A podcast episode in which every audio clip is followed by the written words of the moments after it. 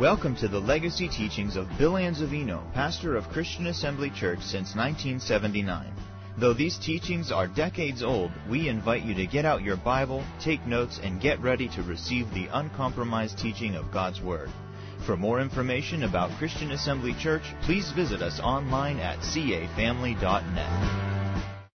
Psalms 138, verse 2. You know that this is Healing Week. And so we want to set the mood.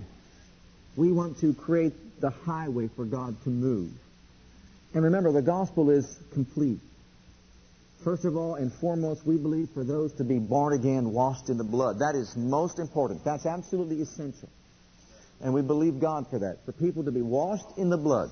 And those who come and join themselves together with us during any service, collectively and individually, we should be believing the Father God for their ears to be open, their hearts to be receptive, their minds to, to, to focus in on what's being said, and the Word of God that's alive and active to just pierce their very hearts, convicting them and convincing them of sin, righteousness, and judgment, and letting them know that they can be born again, saved, washed in the blood, and enter into the family of God by their confession of faith in Jesus as Lord. We also believe that Jesus is the same yesterday, today, forever, and always, and He never changes. He began a work upon this earth, we are told, and the work continues in and through the body of Christ today, the church. Isn't that true? We are the body of Christ. He is seated at the Father's right hand. He's living in us. We are His hands. We speak the Word. We give His voice access to this realm of life so that ears can hear it. We believe that He is still healing and delivering people just as He did when He walked upon this earth. We know that's true because He has never changed and never will.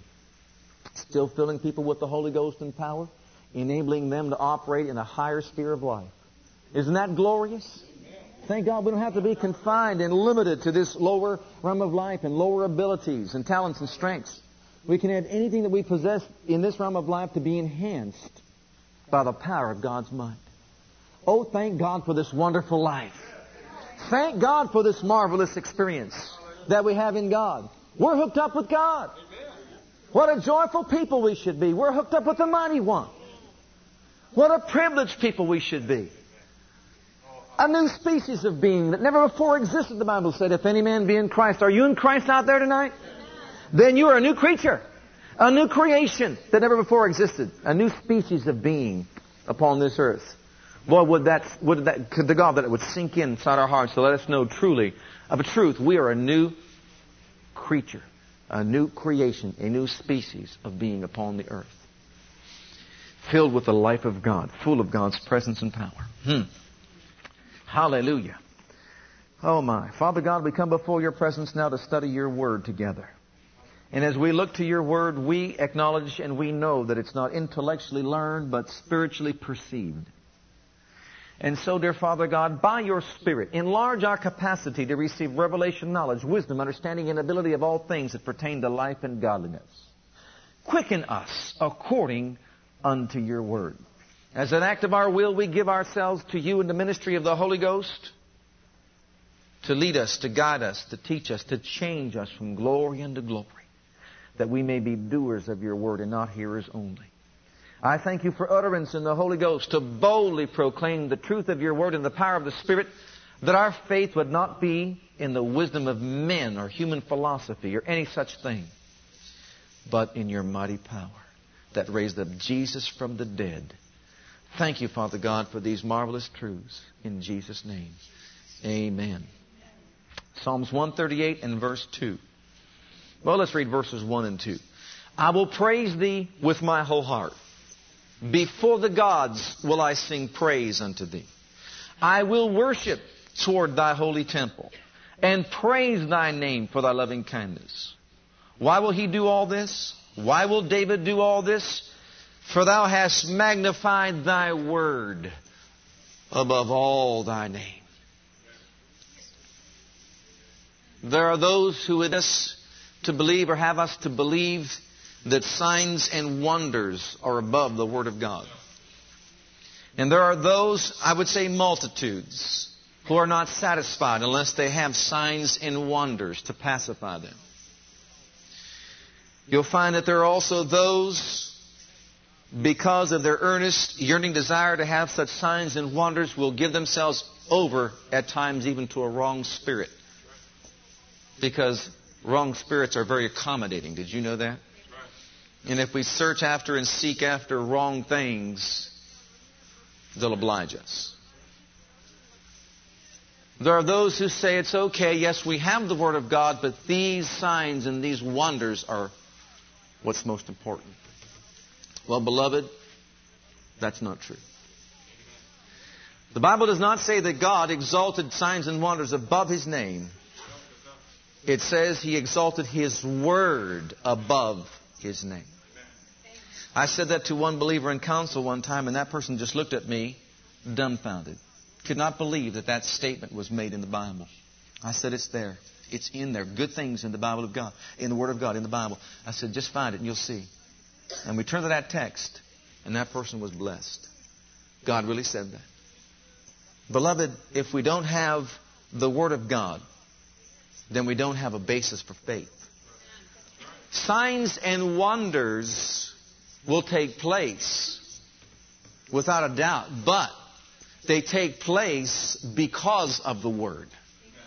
In Mark 16, we are told they went forth and preached everywhere. In verse 20, the Lord confirming His Word with signs following. But what about Acts 2? When all those signs and wonders took place and, and that was spoken of and said. Well, it was the fulfillment of God's Word, wasn't it?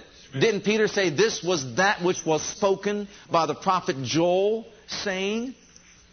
Yes, it was truly a spiritual manifestation, but it was the result of the Word. It was God once again confirming His Word, verifying His Word, demonstrating His Word, fulfilling His Word. It's all based on the Word of God. Sure, we want signs. Sure, we want wonders, and we should have signs and wonders, but they are not to be placed above the Word of God. God's Word is first and foremost. Can you say amen? amen? And then thank God that He confirms His Word with signs following. You see, beloved, our attitude toward the Word of God will determine the place that God Almighty holds in our lives. If we do not have a proper attitude toward the Word of God, God is not going to hold a very big place within our lives. There are many who have gotten saved, but yet fail to recognize the, the value and the importance of the Word of God. And therefore, they will not grow and develop, and God will not have a very big place within their lives. Sometimes people will say, well, well, how come God's big in you? Or how come, you know, God is alive and active in you? How come I can see Him so much in you? Beloved, it's as we act upon the Word. It's as we get the Word of God into our spirit. As we have a proper attitude toward God's Word to such a degree that we want to be filled with the Word that we fill ourselves up with God. God's words are spirit life, containers of spirit life. And the more of the Word of God we have in us, the more of God is within our lives. The Father is, is living with us, in us, in the measure that the Word is alive within us. Did you know that? Absolutely. And that's why the Word should always be first place in our lives. God's Word is first and should be first place. There was a saying developed among the Pentecostals that the Holy Spirit has preeminence. Well, you know what? I thank God that the Holy Spirit does and should have preeminence in our midst, but make sure that the Word has first place in all that the Holy Spirit is doing, is doing, He is doing in line with the Word of God. The Word of God has preeminence, that the Spirit of God may also have preeminence within our circles. Amen? Amen. The Word must have its proper place. Now, in, uh, what's God's attitude toward His Word? Well, He said right there that He's exalted His Word above His name. Now, that's pretty high, wouldn't you say? He esteems it highly, does He not? Absolutely. He also said in Isaiah 55:11 that the word that goes forth from my mouth will not return to me void. It will accomplish that which I please. It will prosper in the thing whereto I sent it. So once again, we see he highly esteems his word. He said in Jeremiah 1:12, "I watch over my word to perform it." And he also said in the book of Numbers 23, verse 19, that I'm not a man to lie, the son of man to repent. If I said it, I will do it. If I spoke it, I will make it good. And God wanting to show us in a, in a definite way that we can trust Him and believe His word said, He confirmed His, He confirmed everything, His word, by what? Two immutable things. It's impossible for Him to lie, and He made an oath. He swore by himself. I'm telling you, God honors his word. And he esteems it highly. And we should have the same attitude toward the Word of God. And if we will, then what will happen is God will hold a big place within our lives. Jeremiah said it this way in Jeremiah 15, 16, that his words were found and I did eat them and they were to me the joy and the rejoicing of my heart. Job said it another way. He said that his God's words he esteemed more than his necessary bread. In other words, I need God's word in my life more than I need to sustain my life physically through sustenance. Now that's a lot to say, isn't it? See, beloved, if we want to have more activity as far as the Father God is concerned in our lives, then we need to have more of the Word and a better attitude toward the Word of God. Sometimes we'll have meetings and we'll have manifestations. And we thank God for those meetings, times of prayer, spiritual manifestations, tongues, interpretation of tongues, gifts of the Spirit in operation, and we thank God for all that. And we need those kinds of services. But, beloved, we also need the teaching of God's holy written word. Amen. Do you know that? We need to have the teaching of God's holy word. Do you know why? For the longest period of time, the church has not gone forward and did not go forward like it should have. Because they, their attitude toward the Word of God changed and it was wrong, and there was an emphasis placed on spiritual manifestation more so than on the Word of God, and that's why. And then people were untaught. The younger ones were untaught in the Word of God. There was no strong foundation, and then people would take off on different tangents, and there wouldn't be any stability to their lives. Beloved, I believe that God wants us to get a hold of His Word. He wants us to know His Word's been tested and tried and found to be good, faithful, trustworthy, and true. We could depend upon His holy written Word. It's as sure as the moon, the Bible says. When He makes a covenant, when He says He will keep it, it's as sure as the moon. That's what He said. In other words, just as everything functions and operates up there in the heavenlies, he says, and you know that's going to happen every single day, just as sure as you're going to breathe and have breath, just as sure as my word will not fail. Thank God for his word. And I'm saying all that because that's our basis for faith. If we're going to have strong faith for anything that we need from God, then we have to have a proper attitude toward the Word of the living God. So turn with me to Mark's Gospel, chapter 5, if you would, please. And I want us to see that our faith can make us whole. Our faith can make us whole. Did you know that? Your faith can make you whole, no matter what the need is. And we're emphasizing healing because this is Healing Week, but remember this. It doesn't necessarily only apply to healing, it applies to every area of life. God's book is a manual, an instructional book for life. Did you know that? It's exactly what it is. And no matter what we face in life, there is a solution to our problem. There's an answer to our question. It's all found right here in the Word of the Lord. And if we'll have the proper attitude toward the Word of God, what we'll do is begin to find out what God's Word says about our situation. Then when we find out what God's Word says, we will plant the seed of God's Word within our heart, enabling it to, to produce fruit within our lives. And that's what I want to talk to us about tonight about putting our faith to work. Putting our faith to work. By finding the Word of God, planting the Word of God within our heart, and then putting our faith to work. We have faith, and you know what? God wants our faith to be active faith, alive, a living faith. Not dormant, not inactive, inert, just sitting there on the inside. We have it on the inside, but no expression. Didn't James say that faith without corresponding actions is dead? I don't want to have dead faith. Do you want to have dead faith, dormant faith? There it is, it's there, but inactive, inoperative, not producing anything. It's designed to get results. God has given all of us the measure of faith that enables us to do what? Faith is the substance. It is the ultimate reality, in other words, underlying every outward manifestation or change. That's what it is. That's what substance is by definition. Faith is the substance. It is the underlying. It's reality. It's the ultimate reality that underlies every outward manifestation or change. It lies right there at the basis. That's what it's all about. Faith then is something that is spiritual. It is a product of the heart, the recreated human spirit that comes from the Word of God that does what? It produces that which is necessary to create things in our lives. Spiritual realities. See causing manifestations and changes to take place in this realm of life. Faith can do a lot of things. And we'll see that right here.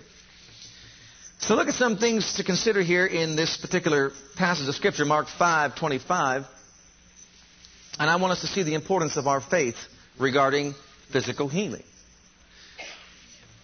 And a certain woman which had an issue of blood 12 years and suffered many things of many physicians and had spent all she had was nothing better but rather grew worse when she had heard of Jesus came in the press behind and touched his garment for she said if I may but touch his clothes I shall be whole. And straightway the fountain of her blood was dried up and she felt in her body that she was healed of that plague and Jesus immediately knowing himself that virtue had gone out of him turned about in the press and said who touched my clothes? His disciples said unto him, Thou seest the multitude thronging thee, and sayest thou, Who touched me? And he looked round about to see her that had done this thing. But the woman, fearing and trembling, knowing what was done in her, came and fell down before him and told him all the truth. And he said unto her, Daughter, thy faith, thy faith, something you have in your heart, your faith, has made thee whole. Go in peace and be whole of thy plague. I want us to begin in verse 25 and make note of some things. First of all, it says, There was a certain woman. It does not say there was a special woman singled out by God.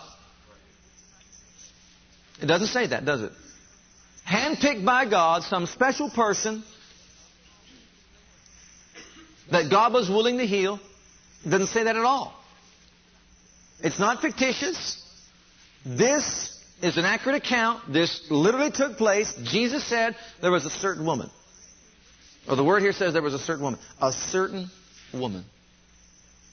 Just like any person alive today. Just a certain woman. Well, she had an issue of blood. Anyone who had any kind of uncleanness or contagious disease, according to the health laws that existed in those days, they had to be isolated until their condition was confirmed, whatever it was that they had. And after they found out what the condition was, they had to be separated and placed, in some cases, in a pest house. Away from all the other people. Now, I want us to envision this. I want us to see here's a woman if that were the case, if that was the case concerning her life, that she had to be separated because of her condition. Because anyone who would come in contact with her would, would be unclean. Through touch, through sitting anywhere where she sat, touching anything that she touched, they would be considered to be an unclean person. And you know all that. So obviously she had to be separated from the people, or they'd have to go through the ceremony, the ritual of, of washing themselves to make themselves clean. They were, they were unclean until the evening, and they had to do all these different things. But we see this woman in that condition for 12 years. 12 long years. Day in and day out. 12 long years. You think about that kind of a life. I mean, if you enjoy life, you enjoy coming into contact with people, don't you? You enjoy meeting people, talking with people, sharing with people, doing things with people. That's what life is all about. This woman was isolated. This woman could not come in that close contact with people. No one really could hug her unless they wanted to go through all that, all the ceremony and all that sort of thing. But remember, they were very, you know how they were back then. No one would touch her at all. Because the way they viewed it was different than what we do things today. People think that when, when a person back then had certain diseases, you know, that was God sent. They thought that it was they were cursed under a curse and and they were rejected by God and all that. I mean, that's how they felt when a person was sick, especially with leprosy or something like that. They were an outcast as far as God was concerned. See, they had no place. They had no rights. But that was her condition for all those years. So I'm saying all this to let us know that she has a lot of things going against her. And she doesn't have very much of a life. Well, it goes on to say that she suffered many things of many physicians and spent all that she had and was nothing better, but rather grew worse. We hear the same scenario today. Just to let you know, she came into contact with certain physicians, and I'm sure she had, you know, medical doctors, but I, I guarantee you she also came into contact with in her life with some of the other doctors that were there during that day. Like, for example, Dr. Sadducee. Do you remember Dr. Sadducee? Yeah, they were the sad ones. Believe me, because of their beliefs. And they had no help for her. There was no hope for her as far as they were concerned. They turned their backs. How about Dr. Ceremonial? I'm sure she came into contact with Dr. Ceremonial and Dr. Sadducee and, and all the other religious things of the day. I'm sure she came into contact with some of those that believed in superstition. We'll call that one Dr. Superstitious. Listen to some of the things that they did. Number one, some of the remedies were these. They would drink herbs, certain herbs, that supposedly were to help her in that condition. But it didn't work. She was nothing better, but rather grew worse. Another thing was, and I'd like to see how they did this, it was through sudden fright. That's probably where, we, where they get this. If someone has the hiccups or something like that, you know, they try to scare them, scare them away. Where'd that come from? Not, there's nothing new under the sun. They did all kinds of things back then, and you know they carry on each day, from one generation to the next. Can you see someone hiding behind a tree to try to frighten her into health? I don't know, but a person would do anything to get healthy. Also, they had, now I don't know about this one, the burning of the new grapevines. The burning of the new grapevines. How they applied it or not, I don't know. But these are some of the things they did. Now, this one I don't know about. I don't know how many practiced this, but they had to actually sit over certain ditches. Sitting over certain ditches was supposed to cure this issue of blood, this running of blood.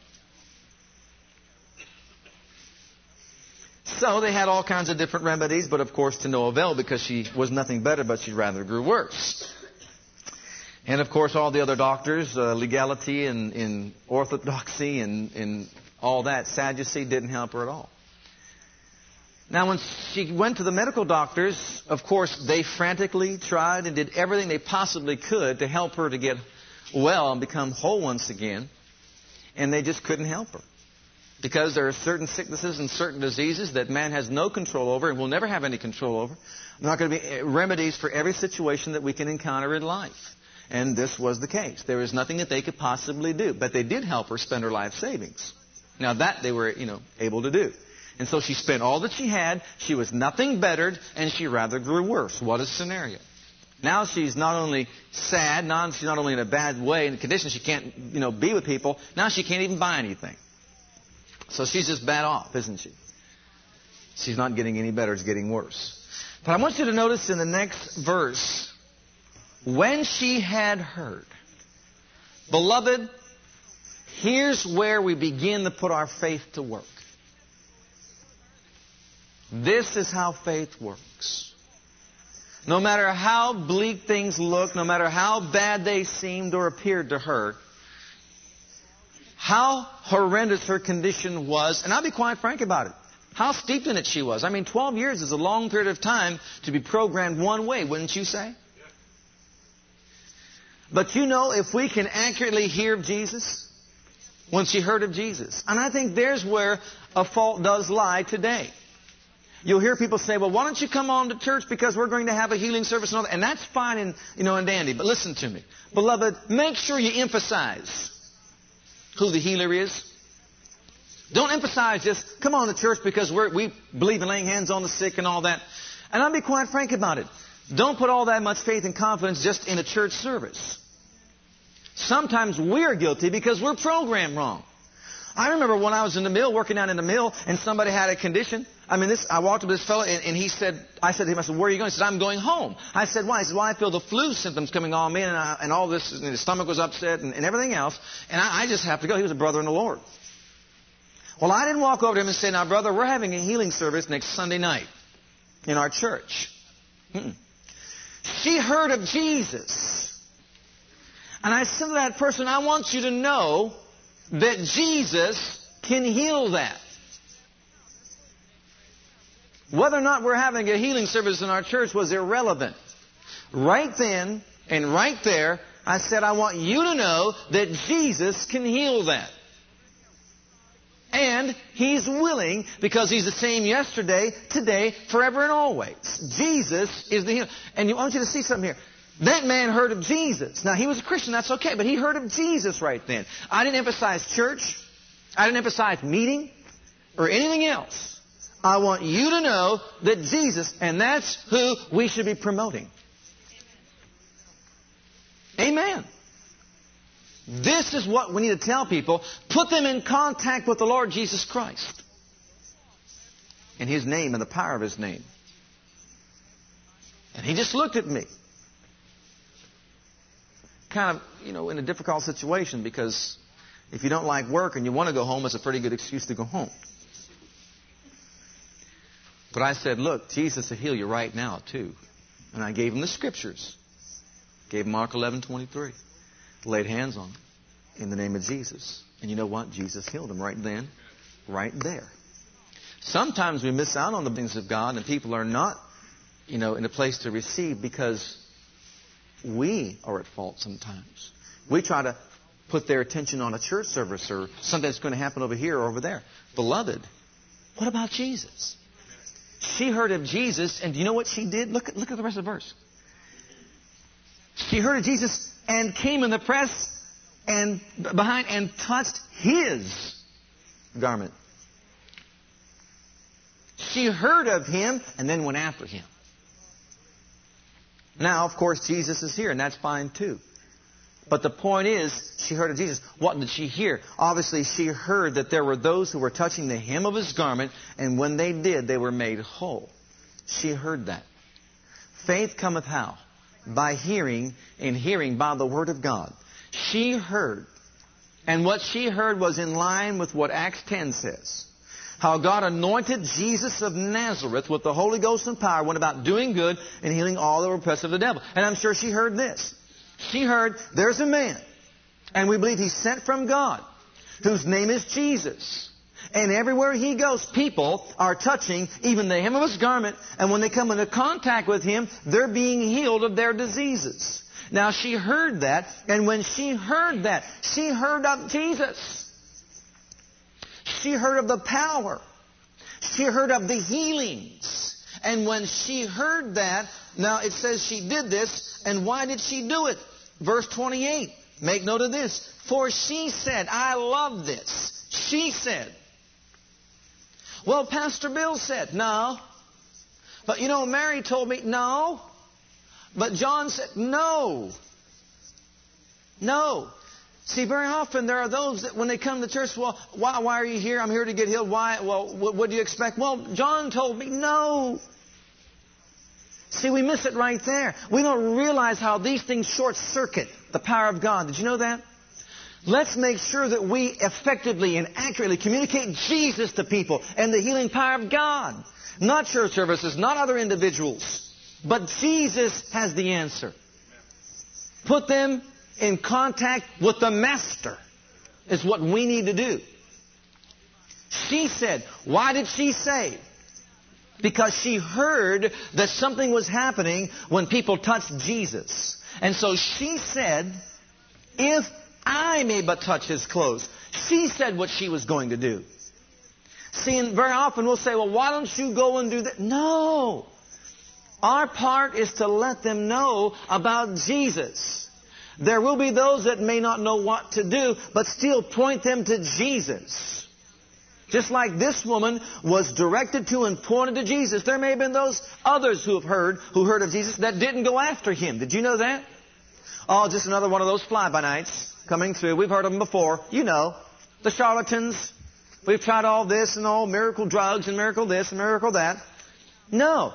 Something happened. And beloved, I want us to know that the Spirit of God is there. When a person responds in a favorable way toward the Word of God, something takes place. The Spirit of the living God will begin to quicken faith inside the heart. She heard of Jesus.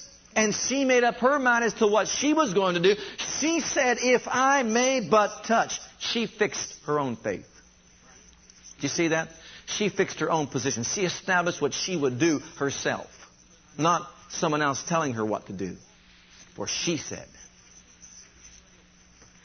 You ever prayed somebody and, they, and like I said, you know, they want you to tell them what to do. Beloved, our responsibility is to give them the Word of God and point them to Jesus. And that's why so many make mistakes by telling them, well, why don't you go do this? Or why don't you go to, and this is how I did, or whatever. Beloved, we are to give them the Word of God I mean, tell when the Spirit of God quickens that inside them, they don't know what to do. She said, I'll but touch the hem of his garment and I will be whole. Make note of this. Confession is extremely important. It's essential to faith. She heard, faith came by her hearing, and then she said. So she said something. We know she did something. We know she received something, and we know that she told all that she did. But now notice this. She said something, and what she said, she did. She said it, and then she did it. Here we have steps to faith. She said what she was going to do, and one translation says she kept saying, she kept saying, she kept saying, she kept saying, she kept saying. How did she begin to put her faith to work? She heard Faith come up by hearing, and she kept saying, and she kept saying, and she kept saying, and she kept saying, If I may but touch the hem of his garment, I will be made whole. She kept saying, she kept saying. See, the doubt was not whether or not she could be made whole, but whether or not she could get there to touch the hem of his garment. If I may but touch the hem of his garment, that's all I need to do. She established her faith. I'm telling you, she fixed her goal right there. If I may but touch the hem of his garment. You know, it's just like she just eradicated the 12 years of misery. She just wiped out of her thinking all that she suffered in the past. She had only one thing that she focused her attention on. And what was that? If I may but touch the hem of his garment, I will be whole. That's what she focused her attention on. That was her goal. That was her highest ambition. I will touch the hem of his garment. I'll be whole. So confession is important to faith. She heard it and then she said it. And that's how it should be. She heard someone talk about it, it produced faith, and then she said what she was going to do. This is what I'm going to do. If you're doing or anyone else is doing what someone else tells them to do, beloved, unless it's inspired by the Spirit of God, unless the Holy Ghost has instructed you to say that to them, to do this or to do that, it's best to let that person act on their own faith. See, I can't tell you what to do concerning certain situations, and you can't tell me what to do or how to act concerning certain situations. So many will say, Should I go to a doctor? That didn't seem to bother Jesus, did it? The fact that she went to a doctor, the fact that she spent all that she had, she tried to get help in all kinds of different ways, that didn't seem to bother Jesus when she touched the hem of his garment. It didn't, did it? See? But notice this those things didn't help. She was in a position where she needed the power of the living God. And man had no remedy. But she got her faith turned around in a quick hurry. And when she did, she began to speak it out. She began to confess. See, there's a negative side to confession, there's a positive side to confession. The negative side means we confess faults and, and sins and, and all that. We confess our sin. He's faithful just to forgive us and cleanse us. But this we see the positive side of confession. How many of you know there is a positive side to confessing God's Word? That confession is not only negative, but it's also positive. I want to show you something here. You're, you're close by there. Go on back to Matthew's Gospel, chapter 10.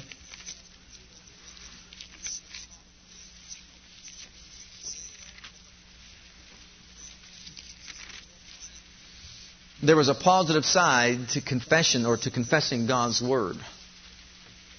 And this I'm just going to give real quick here just to show us what happens when a person, just like that person right there, confesses in harmony with the Word of God or agrees with the Word of God. Remember Amos 3 3 says, How can two walk together except they be agreed?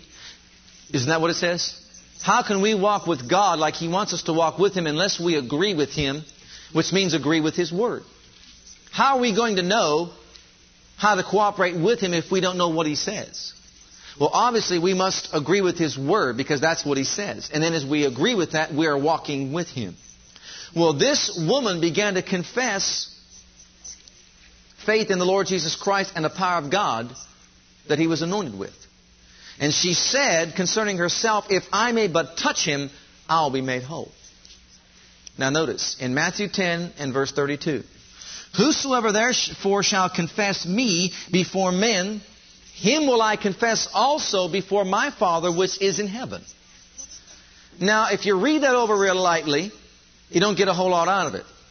But if you really meditate and think it through, here's what you find out.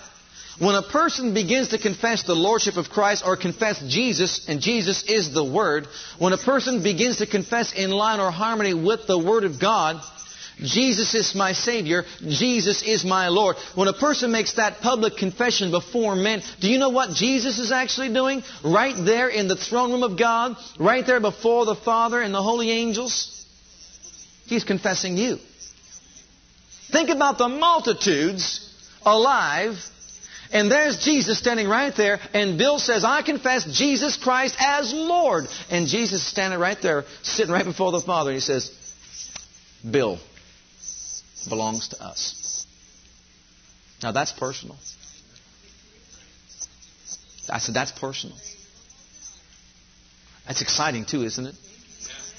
To think that just because I confess Christ before men, there's Jesus right there confessing me before the Father. Look at Luke's Gospel, chapter 12,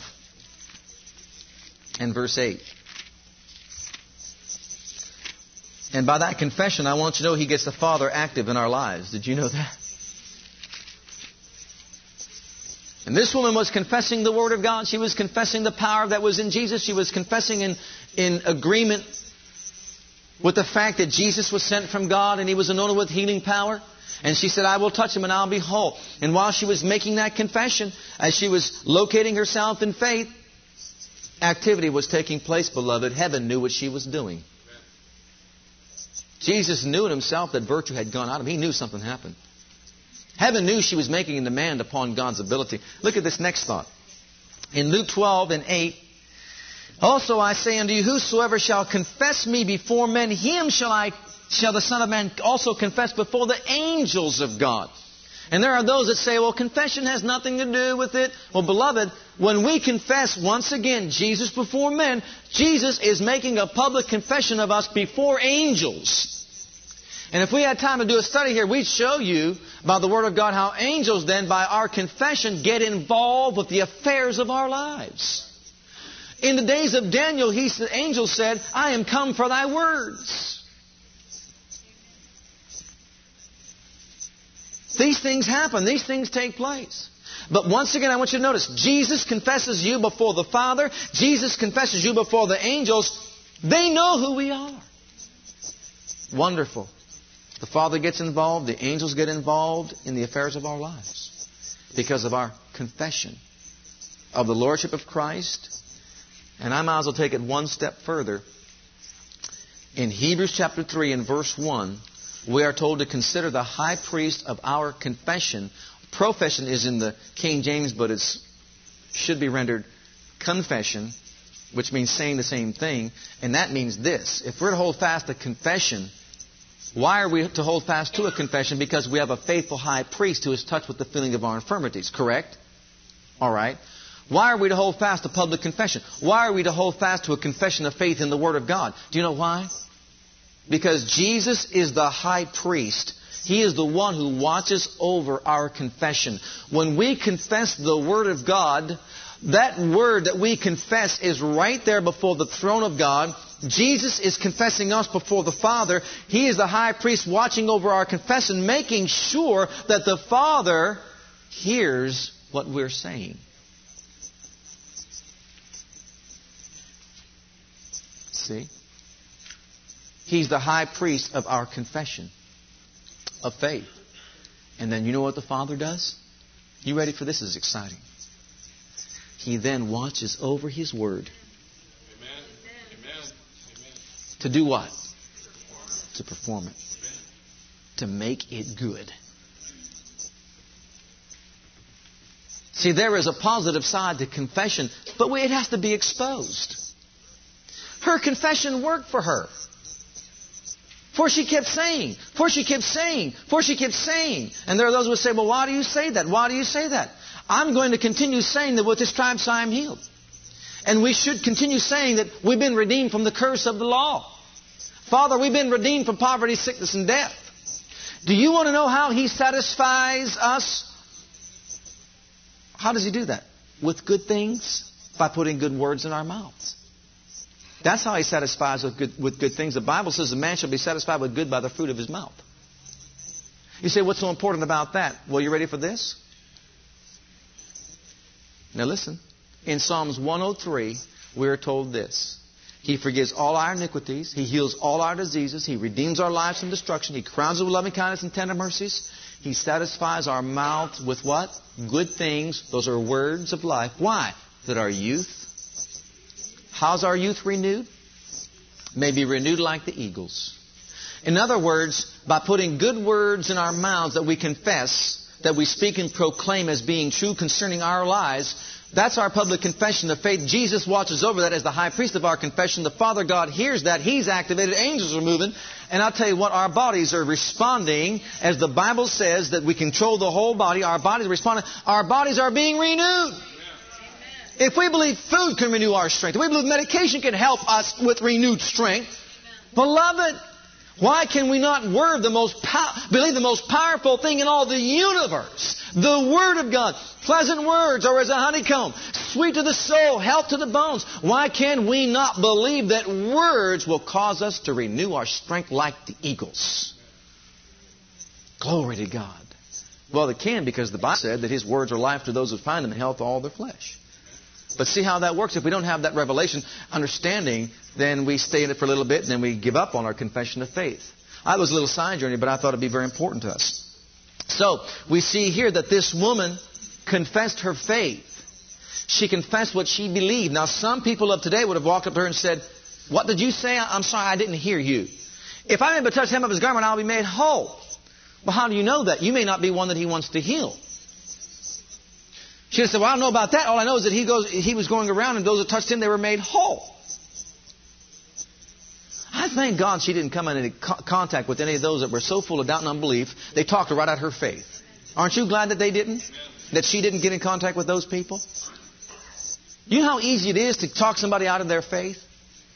Hast thou faith? Have it between thyself and God. You know why? Because the next guy over there will talk you right out of your faith. Did you know that? I'm telling you a truth. You say, I'm believing God for big and mighty things. I used to be that way. I had someone tell me that. I was at a Bible study one day, and I, and I was just preaching up a storm. You know, just, just sharing the truth of God. I was excited. Just born again, just excited on fire, full of fire. The Word of God was alive in me, and I was proclaiming. I learned these things from the books I was reading, everything. I mean, I was just on fire saying, I've been reading from the curse of the law. Know, Christ redeemed me from poverty, sickness, and death. I I've just been blessed and, and, and just sharing all these different things. Calm down. Calm down. When you've been in faith long as I have, you'll find out you lay hands on the sick, they won't recover. That's what they would tell me. I'm, you know, in spite of it all, I mean, dear Lord. and sometimes I wonder how God works anyhow. How does He work? I mean, so many embalmed with doubt and unbelief. How does God do anything? It's a wonder that He does some things and, and is able to do some things. Jesus couldn't do anything in His own hometown because of their unbelief. Right? Absolutely. So, hast thou faith? Have it between thyself and God. Do it that way. Don't let people talk you out of your faith. It's like she didn't. She focused her attention. I'm telling you, she was a well focused person. She established the word in her heart. She established her mind. She fixed the position of her mind and she said, One thing, I will touch his garment. I'll touch it and I'll be made whole. It doesn't matter what Dr. Orthodoxy said. It doesn't matter what Dr. Legalism believes about his hyperlegalistic view. It doesn't matter what Dr. Sadducee, who wants to be sad anyhow, says about his belief and anything else. It doesn't matter what, what Dr. Ceremonial says. If I've got to be isolated, if I've got to be separated, no matter what I've got to do, I'm not concerned about it. I've tried all the doctors. I've tried all the physical doctors. I've spent all that. I have nothing at all to lose. My life is a waste. Here I am. I have no communication with people. I have nothing to live for. I'm going to find him. I'm going to touch the hem of his garment. And when I do, I will be whole. Would to God that more people would have that kind of an attitude. Glory. And I'm not talking about in pursuit of a man that even represents Christ. I'm talking about in pursuit of the Master himself. Yes, God uses vessels. But you know what? Let's get our eyes off the people. Let's get our eyes on the Master. Let's not forget that He is the one. It's the touch of the Master's hand. Let's focus their attention on Jesus. Yes, this is a method and a means, but you know what? You can make direct contact. You can just touch that live wire yourself. Absolutely. And so this woman said, I'll touch his garment, I will be whole. I'll touch his garment, I will be whole. And are you ready? Back over there in Mark's Gospel, in chapter 5, the 20th century New, uh, translation. 20th century New Testament translation says it this way in Mark 5 and verse 30, Jesus immediately knowing himself that virtue had gone to him, turned about in the press and said, Someone has made a demand upon my ability. Someone has made a demand upon my ability. Someone made connection with my power. Someone came into contact with my power with such faith, virtue went out of me. There were multitudes thronging him.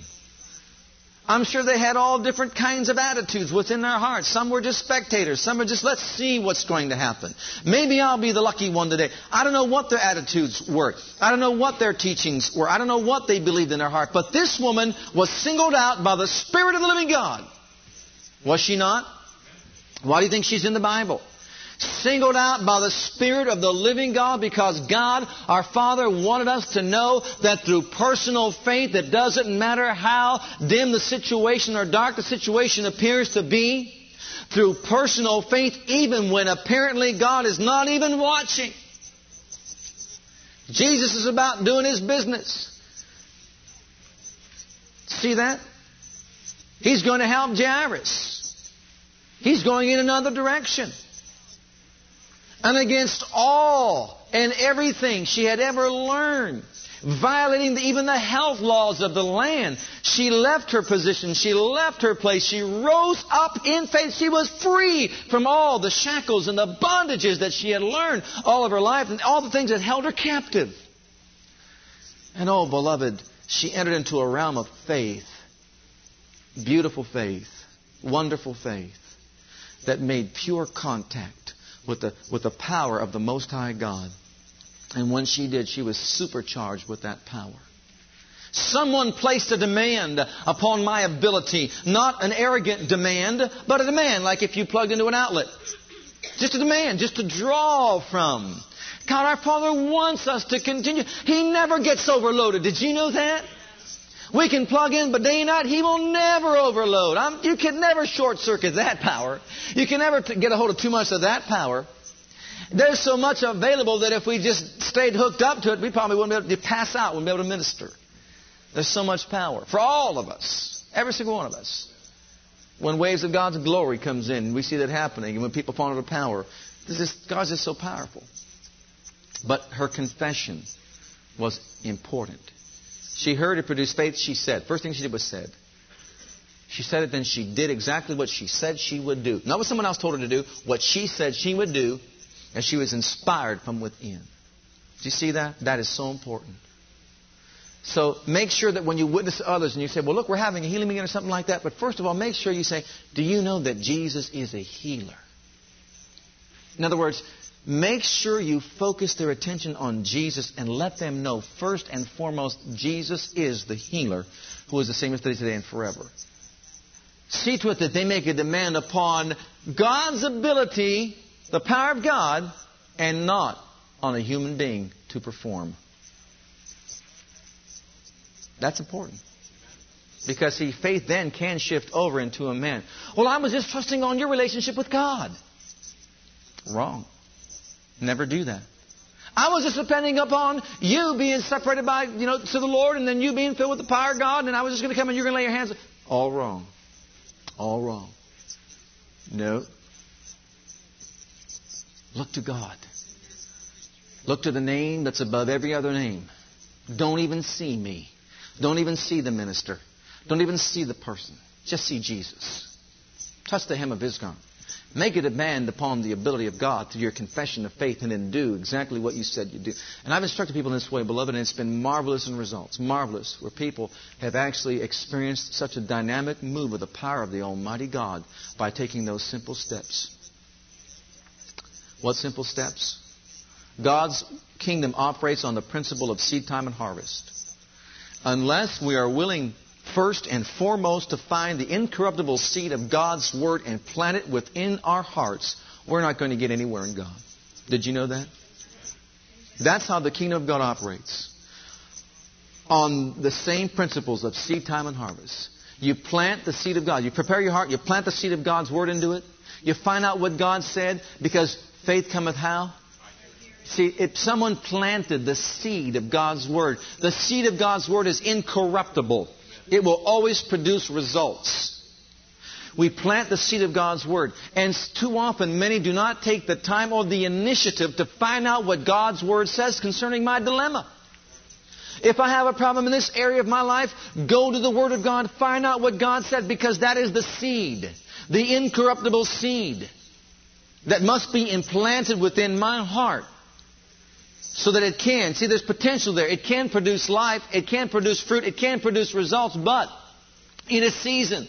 The potential is there, the power is there. But it's the condition of the heart that will determine the outcome, beloved. This woman, even though she had all that, was able in a short period of time to rid herself of all that because she had such a strong focus on the Word of God. She had such determination from within. I'm telling you, she was encouraged to the depth of her soul so encouraged and then she was willing to give it all up, wipe it all out. Sometimes people have a hard time giving up their religious ideas and their religious thoughts and their religious ceremonies and all that. She did not care if Jairus was there, the ruler of the synagogue. She didn't care who was there, the doctors of the law, anybody else. She didn't care about hollering out, unclean, unclean. It didn't matter to who. Who was going to holler at her, scream at her, and tell her, get back, get away, whatever. It, she dismissed all that. It didn't matter to her. She gave all that up in the twinkling of an eye. She said, It doesn't matter. All I want to know, if he came from God, and obviously he did, I will but touch the hem of his garment, and I'll be the next one to be healed. That's faith, beloved. And boy, she got a hold of it, didn't she? This woman was a live wire, wasn't she? She got a hold of that. And she stated her case, beloved, and I tell you, she got the results.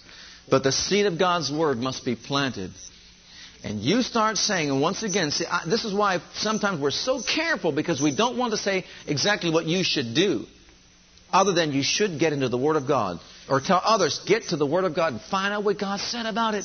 Because whatever the problem is, God's Word is the seed that has the potential to produce the life that is necessary, the power that is necessary to make you whole. Hear accurately what thus saith the Lord. Put that word and plant it within your heart. It'll be life to you. It'll become health to your flesh if you'll only give it the time that is necessary for the plant to grow up. If you do that, get a hold of the word. Put it in your heart, the seed of God's Word. Water it with confession of the Word of God. Meditate therein day and night. Then you'll observe to do. Everybody say do. Notice she did. What did she do? What she said she would do based on what she heard. She did what she said she would do based on what she heard. God told Joshua, meditate the word, put it in your mouth, say it over and over again. Why? That thou mayest observe to do. She did it. But she did it because she said it. She said it because she heard it. She heard it, she said it, she did it. We hear it, we say it, we meditate it like he told Joshua, and then we're able to do what? To do it. Too often men are saying, I just want to be a doer of the Word of God, but not really realizing how or recognizing how to become that doer of the Word of God. Unless that Word finds its place in our hearts and mouths, how are we going to do it? We will rise or fall to the level of our confession, beloved. And if we're saying bad things about ourselves, bad things about our health, bad things about our minds, bad things about our situations, our circumstances, our finances, and all that, we're going to experience bad things. But when we start speaking out the right words, proclaiming the right things, truths that are good, good things, beloved, he says your youth will begin to be renewed like the eagles. It does not happen automatically. It's not apart from our cooperation. It happens as a result of somebody getting a hold of the seed. A seed does not work overnight, does it? It has to grow in us. And by our confession, it grows. It's like watering the Word. We water it. It's watering the plant in our heart, the Word. And as we stay in it, the Bible says, because we meditate by day and night, then we'll produce fruit in our season. Oh, it will produce fruit in our season. We'll become, see, seasoned. Now's the time. It's going to produce fruit. The fruit of healing, the fruit of deliverance, the fruit of whatever that we need. But, beloved, I just cannot express enough the importance of our confession of faith because that is the substance it is the ultimate reality that underlies every outward manifestation and change. It is that which causes things to happen, and we see exactly what happened to her. It was the substance of her healing, was it not? That's what produced the healing in her body. Jesus said so, daughter, and I like that term, daughter. You know why I like that? Because it, it shows it shows me this. If Jesus, Jesus could tell the woman that was bowed over all those years that, that because she was a daughter of Abraham, she should be free. And Jesus says, Daughter, thy faith hath made thee whole. Then it means every single woman. It wasn't just because she was someone special, singled out by God, handpicked by God to be free. No. This woman was a daughter of Abraham, and every daughter of Abraham ought to be free. And that's what he was saying. Daughter, your faith. Your faith has made you whole. He didn't say, Daughter, my power. He said, Daughter, your faith. What you believed, what you put in your heart, what you acted upon, what you did. And then the Bible says she had she done she had done this thing. She did it. See, she did it. She acted out her faith. And what was the result? See, we could just so sit, sit back so calmly and think, isn't that wonderful that she was healed? Beloved, if you were 12 years in that condition, you'd say it was more than wonderful. If you had no personal contact and interaction with people for a 12 year period and were unable really to have the kind of friendship and fellowship, what's life all about? To be isolated somewhere, separated from society? Is that what life is all about? Or is it, is it about having friendships and acquaintances and, and, and fellowshipping together and sharing together? I mean, what's life all about? Can you imagine feeling so filthy and so dirty and so unclean that someone can even come and hug you for fear? Well, obviously, if they did, they had to be they had to go through a ceremonial wash, all, all that stuff. So they didn't want any part of it. They couldn't. And then also consider to be an outcast because obviously you're rejected of God. Oh, beloved, it was a great day for that woman. That woman was free by the power of God because of her faith. If she could put her faith to work, you know what? I could put mine to work. And you can put yours to work. Beloved, if you're going to be talking to anybody about some things that will be happening here during our meetings on Sunday, point them to Jesus. If you're out there starting to say some things about what's going to happen to you and your body, don't look to man, don't look to anybody in ministry, look to Jesus. Focus your attention on the fact that He is the same yesterday, today, and forever. He is the healer. He's the deliverer. Focus in, and then begin now making your confession of faith in the Word. Start speaking it out. Jesus, you redeem me from the curse of the law. You redeem me from poverty, sickness, and death. Father God, you sent your word, the Bible says, and healed me and delivered me from my afflictions. Father God, I'm putting you in remembrance. God said, my confession puts him in remembrance of his word. Did you know that? You said, put me in remembrance and declare thou that thou mayest be justified. Well, I'm letting you know. Now you're saying, does God forget? Is that why He wants us to remind Him? Absolutely not. He wants us to be reminded. So that He has something to watch over, to perform. He works according unto His word. If He said it, He'll do it. If He spoke it, He'll make it good. Once again, our faith must be in the Word of God and what thus saith the Lord. Keep it there. Have high esteem regarding the Word of God. Act upon that Word. See Jesus as being the healer, His name above everything, and make your public confession of faith. And like I said, we do this with others, and they started saying, and then when I release faith, if, if you're focusing in on a healing meeting, then start saying, when hands are laid upon me, you, watching over your word to perform it, will make me in reality every whit whole. Thank you for listening to our legacy teachings. We pray today's message has a profound impact upon your life and your ministry. I want you to know that God loves you, has a great plan for your life. But if you've never made Jesus Christ Lord and Savior of your life, I'd like to invite you to do that right now. Just pray this simple prayer right after me. Just say, Heavenly Father, I come to you just as I am. And I believe with all my heart that Jesus died for my sins and was raised from the dead for me. I open the door of my heart. I call upon the name of the Lord. Lord Jesus, come into my heart now. I receive you and accept you as my personal Savior and Lord. If you prayed that prayer with me, you're a child of God right now, and I encourage you to get into a good Bible based church where you can learn to grow in your Christian faith and experience. God bless.